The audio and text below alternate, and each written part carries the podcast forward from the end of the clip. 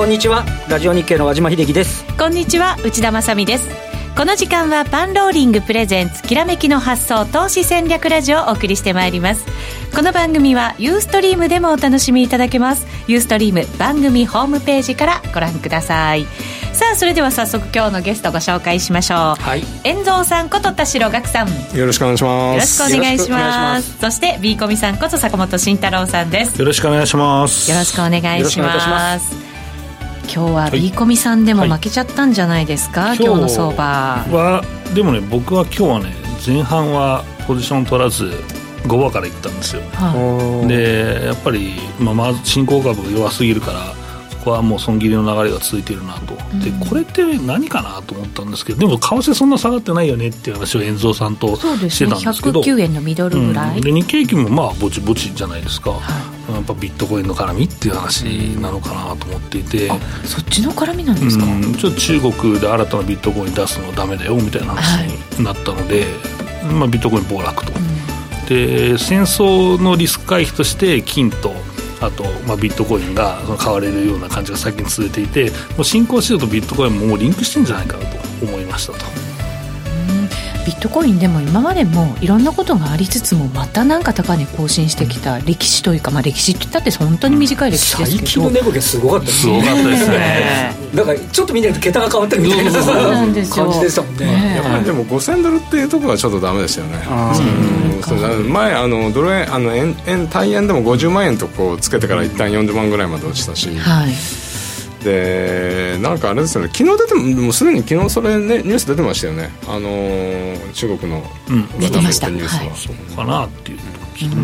でもなんかリスク回避でそこに行くっていうのもなんだかね。すごいねちょっと私なんか不思議な感じが、いや僕も不思議ですよ。ね、はい、マーケットの話今日もたっぷりお知らせしていきたいと思います。さてまずはパンローリングからのお知らせです。投資戦略フェア 2017in 大阪の募集が始まっています。総勢26名の著名な投資家やトレーダーが大阪に集結いたします。すでに2000名以上の方からお申し込みをいただいてまして、本当すごいですよねありがとうございます。ありがとうございます。えっ、ー、と、講師はですね、テレビやラジオでもおなじみの株主優待の桐谷さんや、10億円を稼ぐテスタさんなどなど、早くも満席となったセミナーもあるんだそうです。もちろん、和島先生のセミナーもありますし。先生ではありますね。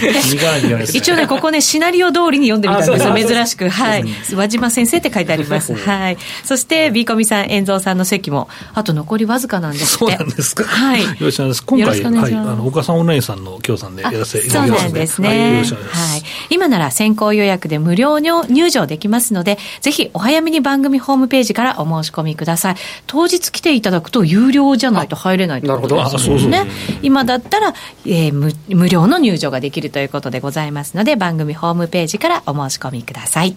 さあ、それでは番組進めていきましょう。この番組は投資専門出版社として、投資戦略フェアを主催するパンローリングの提供でお送りします。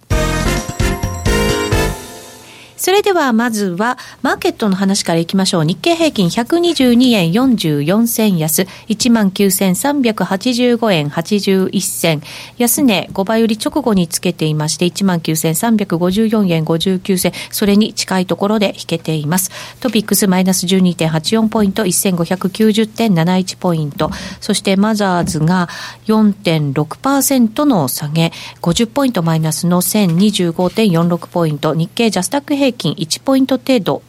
ですかね。下げが、えっ、と、67円56銭安、3351円18銭となっています。東証一部、値下がりが1786、88%が下落、値上がりが181%といったデータです。和島さん。まあね、ちょっと、あの一部市場でいうと、あの、すっかり買い手控えっていうね、はい、もう昨日もそうなんですけどね、あのやはり、えー、6回目の核実験以降で、また、えーと、今度は週末が、えー、健康記念日ですかね、はい、あの北朝鮮的に言うとですね。またなんかね、あの発射の準備が整ってるみたいな、ね、っていうようなね、話が出てたりっていうことで、まあ昨日もね、取取引所もそうですけど、引けた直後にそんな話が出て、為替がビクって動いてっていうような話で、でしかも、えっとまあ、欧州の方はあの少し小幅安ぐらいだったんですけど、アメリカが休み人で、ね、また一周してきちゃってっていうような結局だからアメリカ待ちなんですよね、うん、こうなるとね。形ですし、で、まあ、一部の方はちょっとさえずに、まあ、200日移動平均線ぐらいのところのサポートがぎりぎりのところなんですけど、先ほどあの、えっと、坂本さんからもありましたけど、まあ、新興市場がね、うん今日は実はそのマザーズは値上がり銘柄8しかないですからね。8か。えー、で、これちなみに今日全市場の上昇率ランキングってやるとですね、トップが技研工業東証2部、2位が細谷加工。これ技研工業ってあの、えー、放射能のシールドやってるところで、細谷加工は火薬ですよね。で、石川製作だとか、合わせしてもこれシールドの会社なんですけど、要はもういわゆるその軍事関連と言われてる銘柄、今日石川製作はストップ高ですからね、これね。そうです、23%ここばっかりね、ちょっとあれですけど、集中ですもんね。で、他の新興市場はもう壊滅みたいなね、状況、ね、ちょっとどんだけの換金なのかって、ちょっとさ、嫌な感じのね、ねムードですよね。まあ、まず高値近辺からずっと落ちてきて、戻りきれなかったのがやっぱり大きくて、やっぱ信用改ざんが溜まっていることと、うん、今日は壊滅的だったのは、あの、してっぽいやつすら下がっていたというところで、もう軍需しかなかったっていう形に。してっぽいところが上がった後にドーンですからね、下がってるからきつっすよね。さらに含み損が増えちゃった人もいるのかな。なというのが結果としてね、高値掴みみたいになってる方もね、そうです。ね。ちょっとそうな感じしますよね、はい。はい、スカットのタイミングもないまま、なんか、場合によってはね、あのいっちゃってる感じもありますよね。そうなるとやっぱりちょっと相場がこう落ち着いてくるまでに、うん、その個人投資家の方々の落ち着きみたいなものもやっぱり待たないと、なかなか復活ってしづらいですよね。うん、ね。8月の29日の時もやっぱりあのちょっとまあ一部の市場がまずいなって感じがあって、なんとか踏ん張ってたじゃその間も結構、新興市場は元気だったんですよね。そうなんですよね。そうそう。どっかしらやっぱりね、物色にぎわってるところがあってっていうね、でもこれだけ軍需だけっていうのも、やっぱりちょっとね、ね、ちょっとそれだけでっていうね、これ、まあ軍需がまだあのいいんです。これせ、あのシャレにならない。今日もちょっと IHI とか動き始めたりですね、そうですとちょっと、ちょっとあのその大型までっていうのを、いろんな投資家の方の思惑とかね、いろんなのが入ってきちゃうんで、どうかなっていう感じもしますよね。ある意味、そこも終わりに近いみたいなことになってくるんですかね。というか、場合によっては本当の危機を織り込み派に行くのもどうなのかっていうところですよね。えやっぱりあの、ね、あのイージス艦とかやってるところですからね、石川島とかね、そういうところがもし世界の投資家が着目されちゃうっていうのは、ちょっとそれはある意味、全体相場にもよくないかもしれないですよね。そうですね、これ、建国記念日過ぎたところで、はい安心できるってもんでもないじゃないですか。ね、ずっと1回目から6回目の核実験で、じゃあこれで終わるかっていうとね、まだまだだだんだんだんだんこう精度が上がってきてる部分が、ありますからね。ミサイル飛ばしてて、ミサイルの中に水爆医療かみたいな話になると、もうリアルな話にね、それが写真で出てきちゃってますからね、これこれですかみたいなのがね、なっちゃってて、今日ちなみに、はい、マザーズ先物っていうのは4709枚できてるんです。これ8月1日の4669枚を抜いて、最高ですね、あの解説来。そうなんですだからもう先物の方でもいろいろ参加されてる方が、あのおる。だまあ、ある意味ね、ボラがあるんで参加してる人たちも、まあ、いることはいるっていう話ではあるんですけどね。このまま S q 迎えるわけじゃないですか。そうですどうなんですかねね。まさにだから S q 前の為替っていうのがボラが上がるところで、やっと言われてて、まさに上がってきてる部分はあるんで、S q 自身は最低算がそんなにあるわけじゃないんで、でもやっぱりみんなが気にするんでね。そうなんですよね。こうなってくるとね。あとはどうですか、為替はどうなんですかね、そうですね。これやっぱ為替もちょっと、ピクピク円高を気にしてると思うんですよ、マーケット。むしろ、全然円高じゃないなと思いました、昨日昨日っていうか、もう日曜日のあのニュースを聞いて、これも108円台突っ込むなと思ったんですけど、昨日の安値が109円の22でしょ、今日も。そこら辺まで落ちてないし確かに108円台にいかないんですよね。そうそう108円の当選台のね4月の高値抜けたら嫌だなっていうふうにはね。先週でもミサイルの時に108円台だったじゃないですか、はい。あそうですね、まあ、スタート点が違うんですけど 10, 10円の25銭でニューヨーク引けて金曜日1円しか落ちてないんですよ。だ全然落ちないなってむしろ思ってて、すごくそれで、日経平均もあまり落ちてないじゃないですか、言ってみれば。でだから皆さんおっしゃるように、新興市場だけなんですよね。あなるほど。でむしろ、昨日ちょっとちらっと思ったのは、株安で円高になるのはまだ日本のを評価されてるわけじゃないですか、評価っていうか、日本のあの、対外債債務が、ね、資産が多いとか、そう、とか、まあ、その説もいろいろありますけど、一応、それポジティブに評価してるじゃないですか、でも本当に円売りになったら株売り円売りってなったら本当の危機ですよね。これは本当怖いと思いますよね。どうなんですか？そうなりそうな予兆みたいな感じなんですか？ないけど今ないんですよね。ないんだけど今はあんまり円高にならないから僕は昨日はそれはあれ？そういうふうなもうストーリーになったのかな？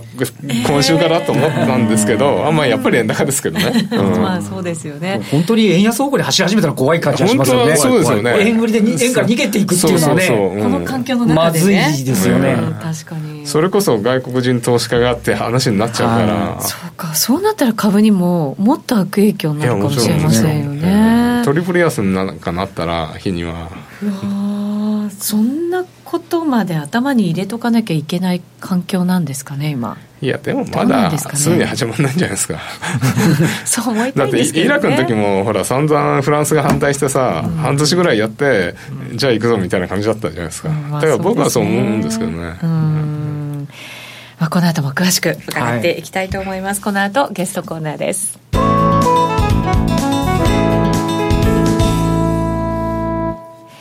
改めて今日お招きしているゲスト、遠蔵さんこと田代岳さんと B コミさんこと坂本慎太郎さんです。よろしくお願いいたします。よろしくお願いします。まあ、こんな相場の中なんでね、はい、なかなかこう動きづらいっちゃ、ね、ぜひこの二人に聞いておきたいですね。そうなんですよね。はい改めてなんかビッコミさん、今の個人の方の状況ってどういう状況だというふうに思っておけばいいんですか、そうですね、えー、やっぱり立ち回りが難しくなってきてるなと思います、うん、まあ、ツイッター見ててもそうですし、まあ、リアルに会う方でもやっぱり苦しいよねっていう話をまあされて、儲かってるよっていう人はあんまりいないですよね、さすがに。うん、そうですよね。でやっぱそこはやっぱ新興市場の頭打ちがかなり鮮明になってきたところだと思うんですね。でやっぱりまあ投げなきゃなと思ったポジションをみんな下がった時に全部投げちゃうじゃないですか。はい。だからそこがやっぱりそのマザーズの今日みたいな急落につながるんだなというのがあって、あと節とかもすぐ通過しちゃうんですよね。この需給だけで。まあ早いでしょうね。早いんですよ。だから結局止まればなんとなくマインドが回復するっていう、だからそこが硬くなれば回復するっていうところなんですけど、はい、新興市場ってあんまきっかけがないんですよね。8月14日のマザーズだと、直近のね、安値を切ったあたりからむしろ加速しちゃった、そうそうそうなんですよ。はい。本当だ。そういう時はまあ、下げてる銘柄って何かなっていうのはやっぱ見るんですマザーズで言えば、はい、まあ、バイオと、あとゲームですよね、うん、やっぱそこにかなりポジションが積み上がってますので、まあ、そこがまあ、落ち着くまではね、やっぱりだらだら上に重い展開なんじゃないかなと思ってますね、本当にこのバイオゲームってこう、ね、物色され続けて、ね、うん、山もあり、谷回りでしたけど、それでも継続してね、買いが入ってくるみたいなのがありましたからね、うん、でも逆に、このマザーズの、えーまあ、1年ぐらいの相場は、やっぱりゲームとバイオが支えたっていうのもあるんですよ。うん。はい、だからそこの分の利益確定売りがまあ、かなり、まあ、まだまだ全然利益確定できる人たくさんいますから、まあ、損切れ急いでしなきゃいけないという人いるんですけど、利益確定よりも出てくることを頭に入れておかないと、結構厳しいです。そうすると、じゃあ、もうちょっと下げは見ておかなきゃいけないということですか？そうですね、だからもう、これから今日は、まあ、マザーズ下がったねって言うんですけど、明日どうだっていうと、日経平均が下がったらマザーズも不安になって売るんですよ。そうか、そうですよね。なので、まあ、その日本株がちょっとね、止まっててくれたら、まあ、少しはどっかで事実反発であるんじゃないかなっていうところですかね。今晩のアメリカ次第ってところもなんかね ありますけどね。ね。はい。さてじゃあ今のちょっとファンダメンタルズもちょっと改めて整理をしといた方がいいかなと思いますので遠藤さんに伺っていきましょうか。うん、景気はいいんですけどね。景気はねそうなんですよ。アメリカもちろんそうですしね。GDP どこもいいじゃないですか、はい、アメリカもすごくいいしカナダなんかもねカナダもよくてそういうところの通貨必ず買われてますし、はい、ただその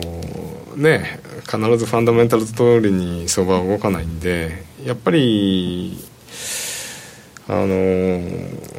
ロングになってたものほど売られますよね。まあそうですよね、うん、確かに。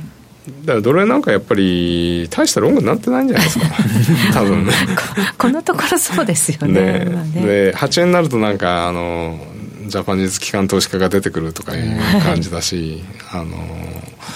まあそんな感じであの、まあ、やっぱり8円台は一旦止まるかなと思う。いつも言ってるんですけど今年は8円、14円でしょみたいな話はずっとしてたかと思うんですが、はい。まあ、7円50切れたら全力でショートいくしかないですね、この相場は。だからその時はもう、やっぱり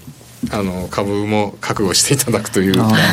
まあ、あれしてほしくないですけどね。あの8円で保ってじわじわやっててあの利上げが遠のいて株価がなんとなく高いっていうみんなにとっては一番ハッピーな時間がな長く続いてほしいんだけど、ね、やっぱり7円50だと思うんですよ。はい。うん、それだけをもう見ててくれればあとはもう9円でも10円でも関係ないって感じですね、ここ。そのプロの人たちあの遠藤さんも含めて下に行く確率の方が高いと思ってる人の方が多いんですか？どうなんですかね、僕より上の世代の人ってドル円が300じゃないや240円から120円で落ちた時大儲けして偉いとか言われた人たちなんで ドル円売るの好きな人多いんですよ。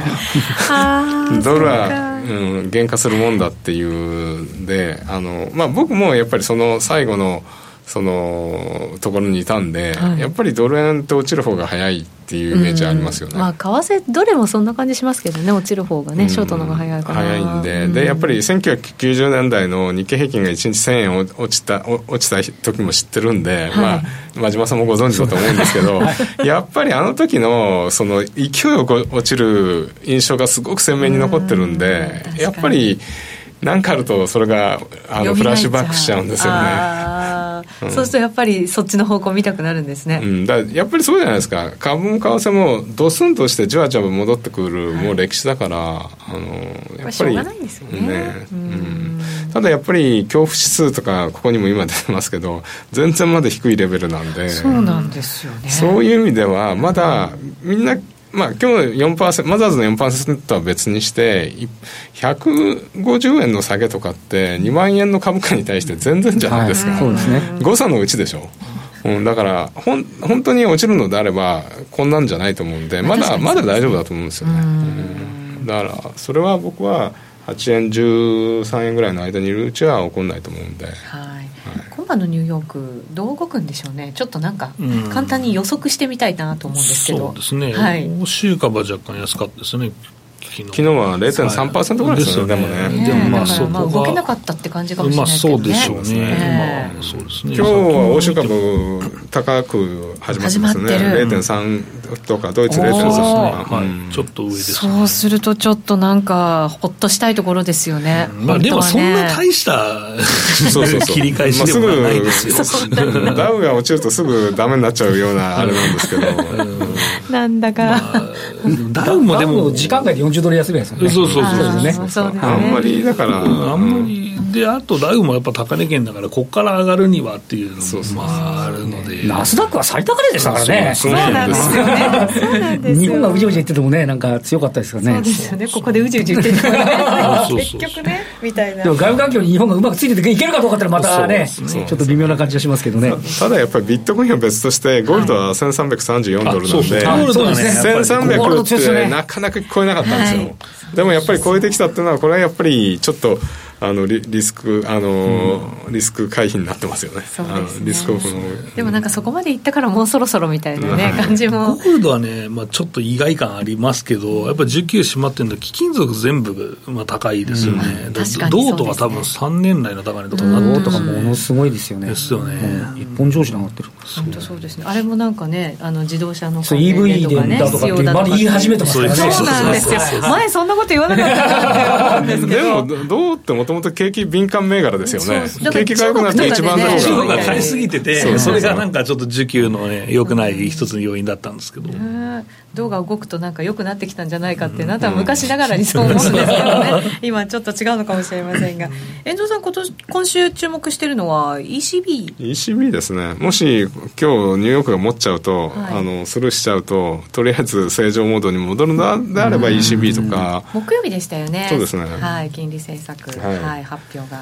で、うん、こうなってくるとやっぱりあの基本形に戻って要はジャブジャブのお金が今ある程度支えてるわけじゃないですか世界中、はい、でそうなった時に、えーと、ECB がどうなるのかっていうのとアメリカの方はき、えー、先週なんかは、えーと、3月6月にようやく利上げをするぐらいのフェドウォッチの織り込みだったんですよ、はい、だから利上げがないでことになっててそれで株も買われてたわけでしょ。だからそこに戻るんだと思うんですよね、うん、リスクオフがあれになっただからそこの ECB の動きとか、えーと、またあのフェッドの動きとかはちょっと見といた方がいいかなって感じですよね。わ、はい、かりました。今週のドル円レンジ。うんまあ、うん、100円100円8円50っていうのは一応あのあれ上げてるんですけど、はい、あの危機はないだろうと危機はないっていうか、はい、あのその下だから割れないってことですよね、はい、108円50から100等円ちょうどまで。上もない上もない、ね、狭い感じですね。はい頂戴しましたさあそれでは株いきましょう、はい、ビーコミさんいつもの通り200銘柄から絞り込んだ20銘柄です、はい。はい、えー、っと入れ替えの銘柄いつも話してるんですけど、はい、まあ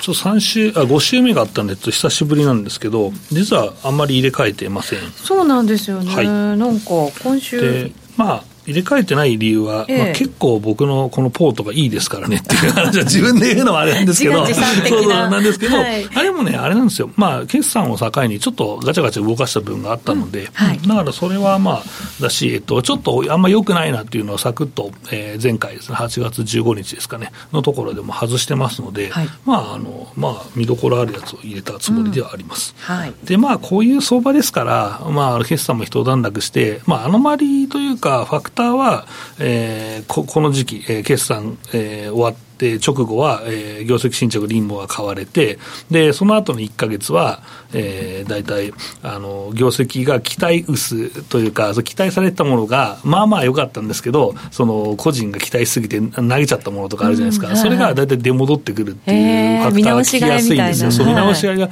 きやすいファクターなんですけど、まあ、それをわざわざ入れるのもなと、相場もあんまり良くないしということで、進行入れづらいなということになったので、まあ、そうするとやっぱアノマリ投資でしょうねということで、うん、えー、まあ、これはね、えー、投資家の中では鉄板、鉄板では鉄板ってよくないですね、あの人気があるですね、はい、あのアノマリで聞いたら、ああと思うアノマリだと思うんですけど、はい、えー、まずアウトの方が、えー、東方安易ですね。はい、東方円5707です、はい、まあ、先ほど貴金属指標の話はまあしたんですけど、はい、まあ、あの非常にね、えー、高い水準にあるので、もういい加減いいだろうと、でこれもまあ400円前半から見てて、もう500円半ば、あまあ、前半ぐらいまで、ね、いってますので、ででまあ、いいだろうと。いう形で、まあ、十分かなと思って外しましたと。はい、で、えー、入れたのがですね、えー、9978の文教堂ホールディングスですね。はい。文教堂 ですか？もう、遠藤さんが隣で笑ってるんですけど、これ多分ね、まあ、どうまあ、投資家、投資家の人はね、多分ね、みんな笑ってる人いると思うんですよ。そうなんだ。で、でも、まあ、これなんでかわかります？うち、これ。答え見ちゃった、今。正直でしょ？そうそう嘘が言えなかった。ノーベル賞で、これね、あの、ノーベル文学賞がですね、まあ、10月の頭、えー、まあ、上旬ですね、に毎回発表になりまして、で、まあ、ここでね、えー、まあ、村上春樹さんのね、がノミネートされるんじゃないかという思惑で、えー、これチャート見ていただくと、これいつも東なんですが、これは週足にしてます。うん、えー、毎年ですね、この時期、火柱が立っている。いずれも10月上旬高値ですよね。発表、発表高値です一言いいですか？はい。あの、スウェーデンのノーベル賞、ノルウェーの森には絶対あげないと思うんですよ。まあなんですけど、まあ、あのこれはね、あの一発あるかもなということで、まあ、おしめ買い、他下がったりしておくと、またね、いつもの人が来てくれるかもしれないというところですね。そうなんだ、こういうアノマリあったんですね。はい、そうそう。まあ、この過去3年のアノマリを見てると、はい、まあ、あの、来てるねっていう話で、ね、まあ、乗るか乗らないか皆さんがね、判断していただければいいので。これだから2015年の時わーって上がったじゃないですか、うんうん、で2016年やっぱちょっと先取りの動きもあったんですよね。二山ぐらいありますもんね、うん、そうそうそう。で今年もねあるんじゃないかっていうところはあるんですけど。じわじわ来てますけど。じわじわ来てるけど、はい、まあ10月にはもうちょっと上あるんじゃないっていう。あとこれ8月がですね株主優待の金利付き最終日があった月なんですけど、はい、えー、そのクロスとかヘッジができないので、えー、権利取ってすぐ投げる人がいたんですよ翌日、うん。で、それもフィビオってすぐ戻ってるんで、やっぱり期待してやろうっていう人がいるのかなと思ったりしますという話ですね。はいうん、まあ話題性ですよね。そ。それによって業績がどうこうっていうあれじゃ、決してないんだな、ただ、あの周りに乗りましょうといういや別にこれはね、トレードするにあたって、もう絶対ファンドでガチガチやらなきゃいけないよっていうのはないんですよ、でまあ、ファンドマネージャーとかでちゃんとねちゃんとしたところの硬いお金を預かっているところだったら、いやこのノーベル文学賞が期待で文教堂を買いましたってお前なんなんどうしてんだよって言われるんですけど、個人投資家は自由ですねこれは。こういう癖がね、あるのをねなんか自分で見つけてなんかやっていくって本当楽しそうだなっていつも思いますよね。だからこういうアイデアを結構ねあの講座ではね話してるんですけど、はい。うん、なるほど。そのちょっと講座のお知らせいきましょうか、えー、遠藤さんとビーコミさんの株のデイトレスイングトレードの通信スクール10月から新しく始まります、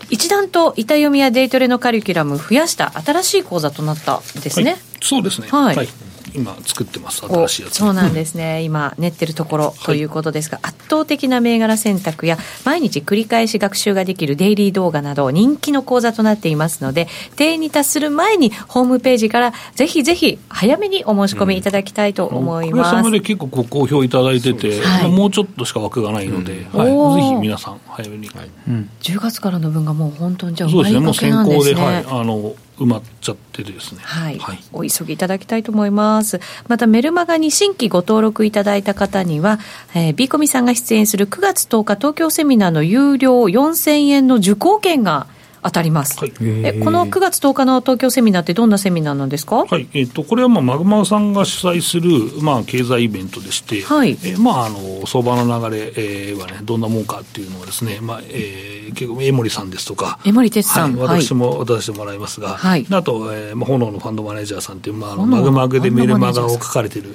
方で結構あの選択眼とかあの銘柄の選択選択眼がすごく素敵な方でそうなんですね、もうベテランの方なんですよ。あじゃあもうもいつも見てます投資家の皆さんならよくご存知の方かもしれませんね。ねはい、などがですね、はい、はい、あの出演されてで、まあ、あの各個人の持ち時間の後にディスカッションがたっぷりありますので豪華じゃないですか、はい、そこで、まあ、あの下期の予想をですね、えーまあ、皆さん立てる一つのね、えー、ヒントにしていただければなと思います、ぜひぜひ、えー、そしてそして、えーと来月の9月12日、あ来月や来週ですね、来週の9月12日火曜日、遠藤さんとビーコミさんのユーストリームで生配信、うん、20時から配信開始。はい時間はたっぷり1時間30分以上。でこれなんでしょうね。とりあえずですね YouTuber, YouTuber 流行ってるなとか最近言うんじゃないんですけどちょっとあのネットのウェブセミナーもね遠藤さんとやってみようかなと思いまして、はい、あそうなんですね、はい、まあ、パンローニングさんの箱でですね、はい、えー、やらせていただきたいなと思うんでまああのはちょっと緩くそうですね夜なんで、夜なんで、きらめきよりも緩いかいやいやそれはないそれはないウッチーがいないから緩くなりようがないんですけどまああのちょっと緩めにね、まあ夜なので、まあ、皆さんお酒飲みながら聞いていただいてもいいですし、いいですね、またね、海外も動いてますしね、株も動いてます、見ながら為替もね、動いてますしね、はい、ぜひぜひ、これは参加は無料でございますので、えー、ぜひご覧いただきたいと思います。詳しくは、きらめきの発送番組ホームページをご覧いただきたいと思います。さて、そろそろ番組もお別れの時間近づいてきました。もう本当に今晩のアメリカ次第っていうところになっちゃうんですかね。そうですね。ねまあ、アメリカ次第ですけど、材料ないですけどね、アメリカ。アメリカも。そうです。ネガティブな材料がもうちょっと先にありそうかなぐらいなんで、すぐ反応するか分かりませんと、ね、ネガティブな、先になんかありそうなんですか、はい。まあ、財政の話もありますし、うん、財政ね、あと、まあ、MC もありますし、台風の、台風の、2兆円ぐらいですかね、見たいですよね、うん、すごい被害が出てるということですから、そのあたりのね、なんか、まあ、ちょっとアメリカの経済にどういう影響を与えるのか、はい、またでもそれであの政策が進むっていうことももしかしたらね、うんまあね、一団結するってやつですか。そうなんです先週はそういうノリでしたけどね。そうなんですよ。でもなかなかね決まらない、まあ、現実っていう感じもあるので、まあ、今晩のアメリカしっかり見ていきたいと思います。この後ユーストリームで限定配信ありますので引き続きご覧いただきたいと思います。ラジオの前の皆さんとは一旦お別れです。遠藤さんビーコミさんありがとうございました。ありがとうございましたこの番組は投資専門出版社として投資戦略フェアを主催するパンローリングの提供でお送りしました。